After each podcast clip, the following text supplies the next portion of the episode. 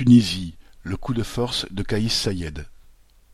Le 25 juillet, le président tunisien Kaïs Saïed a décidé de prendre en main tous les pouvoirs, activant l'article 80 de la Constitution et suspendant l'activité du Parlement. Il a déclaré prendre ces mesures pour faire face à un péril immense menaçant le pays et ses onze millions d'habitants.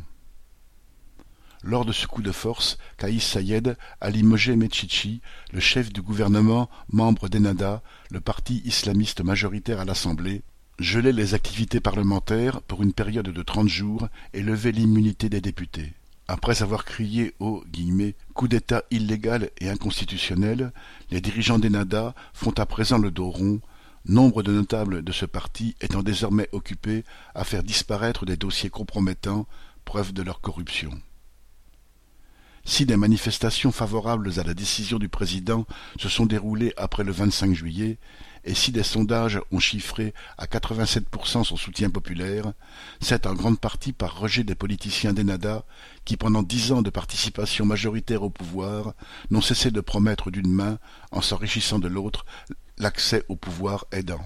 Se pensant fort des résultats obtenus aux élections de 2011, Rached Ghanouchi, son dirigeant, et Ennahda se sont peu à peu déconsidérés et leurs électeurs se sont sentis trahis, leurs grandes déclarations d'honnêteté et de souci des plus pauvres s'étant révélées aussi mensongères que celles des partisans de l'ancien dictateur Ben Ali. L'accusation de corruption s'adresse à tous les responsables, ceux du pouvoir politique comme les responsables régionaux, des gouvernorats aux municipalités. Pour avoir un emploi, un logement, une autorisation quelconque, il faut, surtout quand on n'a pas de relation, graisser la patte de quelqu'un. En dix ans, l'approfondissement de la crise a aggravé la situation des pauvres, de plus en plus nombreux dans les régions du centre et du sud-ouest et dans les banlieues abandonnées de la capitale.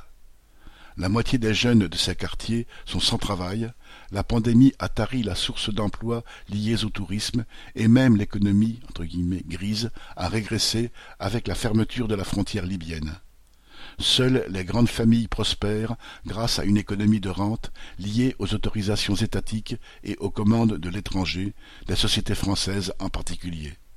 Ce sont elles également qui obtiennent les crédits favorisant leur développement. Pendant le même temps, les sommes promises par chacun des treize gouvernements successifs en vue des investissements nécessaires s'évaporent à peine distribués, et les milliards de dollars de financements étrangers annoncés ne sont même pas décaissés, faute du moindre début de réalisation. Le FMI conditionne les aides à un plan de réforme redoutable, et deux remboursements d'un demi-milliard de dollars chacun doivent encore être honorés cet été les salaires des employés de l'État pour les trois prochains mois ne sont pas provisionnés. Le péril immense auquel Kaïs Saïed a fait allusion est aussi celui de la catastrophe sanitaire traversée par la population qui connaît, avec le Covid, un des pires taux de mortalité au monde. Le secteur de la santé, à l'abandon comme les autres services indispensables, a laissé la population sans défense face aux variants Delta. Les prix des médicaments devraient à présent baisser, a annoncé le président Saïed après une rencontre avec le syndicat patronal Utica, de même que celui des produits alimentaires. Aucune mesure contraignante n'a cependant été prise dans ce sens. Il semble pour l'instant que la manœuvre du président bénéficie d'un soutien populaire, beaucoup espérant qu'il résolve les problèmes brûlants. Au bout d'une période de trente jours, Saïed est censé saisir une cour constitutionnelle, qui n'a pas encore vu le jour, pour annoncer un retour au fonctionnement antérieur. Mais il est certain qu'il devra poursuivre l'opération au-delà. Il a obtenu le soutien de nombreux partis et aussi de la centrale syndicale UGTT. Les encouragements reçus après son coup de force de la part des dictatures proches, Égypte, Arabie saoudite et Émirats arabes unis, sont là pour l'encourager à garder le pouvoir, d'autant plus qu'aucun des problèmes sociaux urgents ne sera réglé. Ce nouveau pouvoir fort ne pourra alors que se tourner contre la population.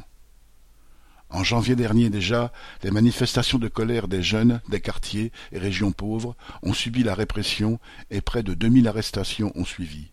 La matraque, la prison, parfois la mort attendent les jeunes désespérés dont beaucoup n'ont que l'exil comme horizon. Pour imposer leur droit à la vie, les jeunes et la population travailleuse de Tunisie devront de toute façon affronter une couche parasitaire accrochée à ses privilèges et soutenue par ses amis d'outre-Méditerranée. ce n'est pas un Caïs Saïed qui les en protégera, si même il ne se révèle pas finalement un nouveau Ben Ali. Viviane Lafont